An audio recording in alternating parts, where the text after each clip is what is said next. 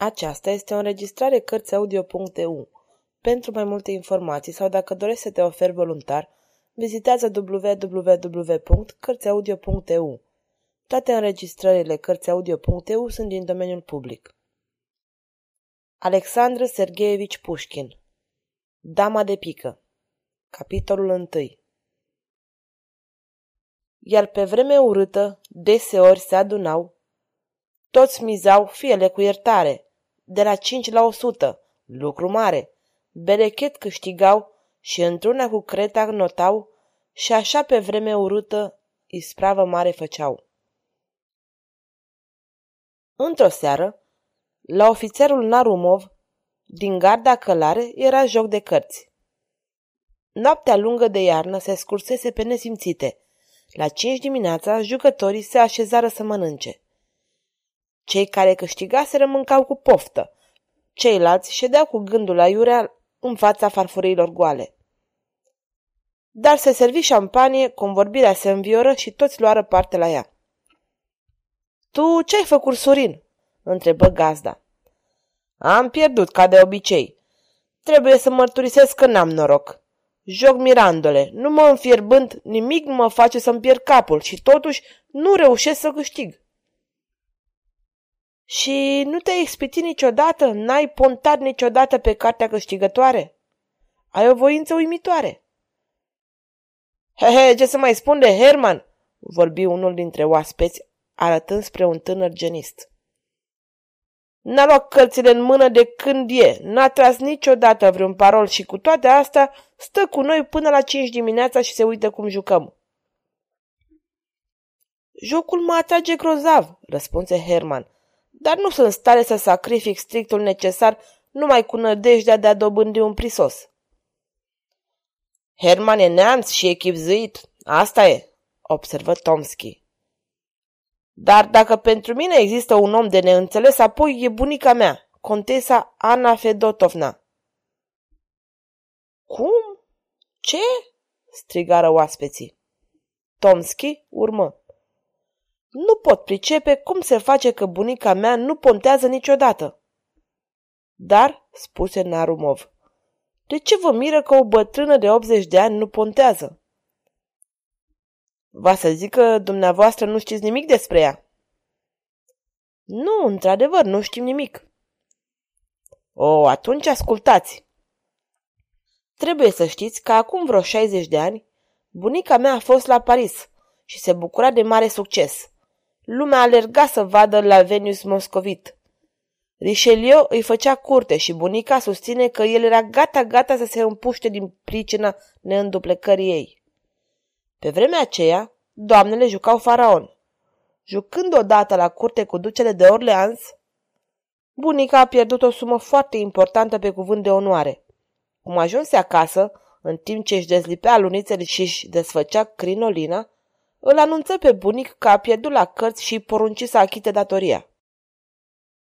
După câte mi-aduc aminte, răpusatul meu bunic era un fel de administrator al bunicii. Se temea de ea ca de foc. Totuși, când auzi de pierderea aceea îngrozitoare, își ieși din fire, aduse catastrofele cu socoteli și dovedi că în șase luni cheltuise o jumătate de milion, că la Paris nu au nici satul de lângă Moscova, nici pe cel de lângă Saratov și refuză categoric să plătească datoria. Bunica îi trase o palmă și se culcă singură, în semn că se supărase pe el. În ziua următoare porunci să fie chemat soțul nădăjduind că pedeapsa conjugală aplicată își va fi făcut efectul. Dar îl găsi la fel de neînduplecat. Pentru prima oară în viață, ajunsese să aibă cu el discuții și explicații, Voia să rușineze, ca Tadexin să-l lămurească că o datorie nu se amestecă cu alta și că un prinț nu-i tot una cu un căruțaș. Degeaba însă, bunicul nu-i mai dădea ascultare. Nu și gata. Și bunica nu știa ce să mai facă. Cunoșteam de aproape un om remarcabil. De bună seamă că ați auzit despre contele de Saint-Germain, despre care se povestesc atâtea lucruri uimitoare.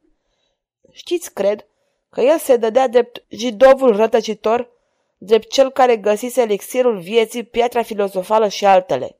Lumea râdea de el ca de un șarlatan, iar Casanova, în memoriile lui, spunea că e spion. Cu tot misterul ce îl înconjura, Saint-Germain avea o înfățișare onorabilă și era foarte simpatic în societate. Bunica mea îl mai iubește și astăzi și se supără când ni se vorbește de el nerespectuos. Ea știa că Saint-Germain dispunea de sume mari de bani. Se hotărâ să recurgă la el. Îi scrise un bilețel, rugându-l să vină la ea numai decât. Ciudatul bătrân veni îndată și o găsi foarte nenorocită. Ea îi descrise în cele mai negre culori barbaria soțului și îi spuse că își punea întreaga speranță în amabilitatea și prietenia lui. Saint-Germain rămase pe gânduri. Aș putea să vă pun la dispoziție această sumă, însă știu că nu vă veți găsi liniștea până când nu mi-o veți da înapoi, iar eu n-aș vrea să vă fac și alte griji. Există un mijloc, vă puteți recâștiga banii. Dar, dragul meu conte, zise bunica, vă spun doar că nu mai am bani deloc. Pentru asta nu e nevoie de bani, îi răspunse Saint-Germain. Bine voi să-mi dați ascultare. Apoi îi dezvălui o taină pentru care oricare din noi ar da foarte mult. Tinerii jucători deveniră și mai atenți. Tomski își aprinse pipa, trase fum și urmă. În aceeași seară, bunica se înfățișă la Versailles, o jus de la Rennes. Ducele de Orleans ținea banca. Bunica se scuză că nu a adus datoria, invocând drept justificare o mică istorioară și apoi începu să ponteze contra lui. Alese trei cărți și le puse una după alta. Toate trei câștigară de la primul tur și bunica scăpă de toată datoria. O întâmplare, spuse unul dintre oaspeți. Basme, adăugă Herman. Poate că au fost cărțile măsluite, interveni un al treilea. Nu cred, spuse grav Tomski. Cum se poate? răspunse Narumov. Bunica ta ghicește trei cărți la rând și tu încă n-ai învățat de la ea cabalistic asta? Pe dracu, răspunse Tomski. A avut patru fii, printre care și tatăl meu. Toți patru erau jucători pătimași și ea nu și-a dezvăluit taina niciunuia, deși nu le-ar fi stricat după cum nu mi-ar fi stricat nici mie. Dar iată ce mi-a povestit unchiul meu, contele Ivan Ilici, dându-și cuvântul de onoare că e adevărat. Răposatul Ceaplischi, care a murit în mizerie după ce și-a tocat milioanele, pierduse odată în tinerețe vreo 300 de mii jucând cu zorici, după câte mi-aduc aminte. Era disperat.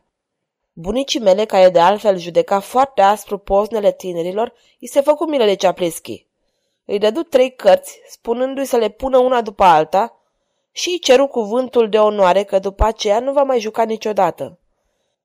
Ceapleschi se duse la învingătorul său și se așeză la joc. Miză pe prima carte 50 de mii și câștigă. Dublă miza în joc, mai repetă o dată și se achită de datorie, ba, mai rămase și în câștig. Ei, dar e timpul să ne culcăm, e șase fără un sfert. Într-adevăr, se lumina de ziua. Tinerii își goliră paharele și plecară pe la casele lor.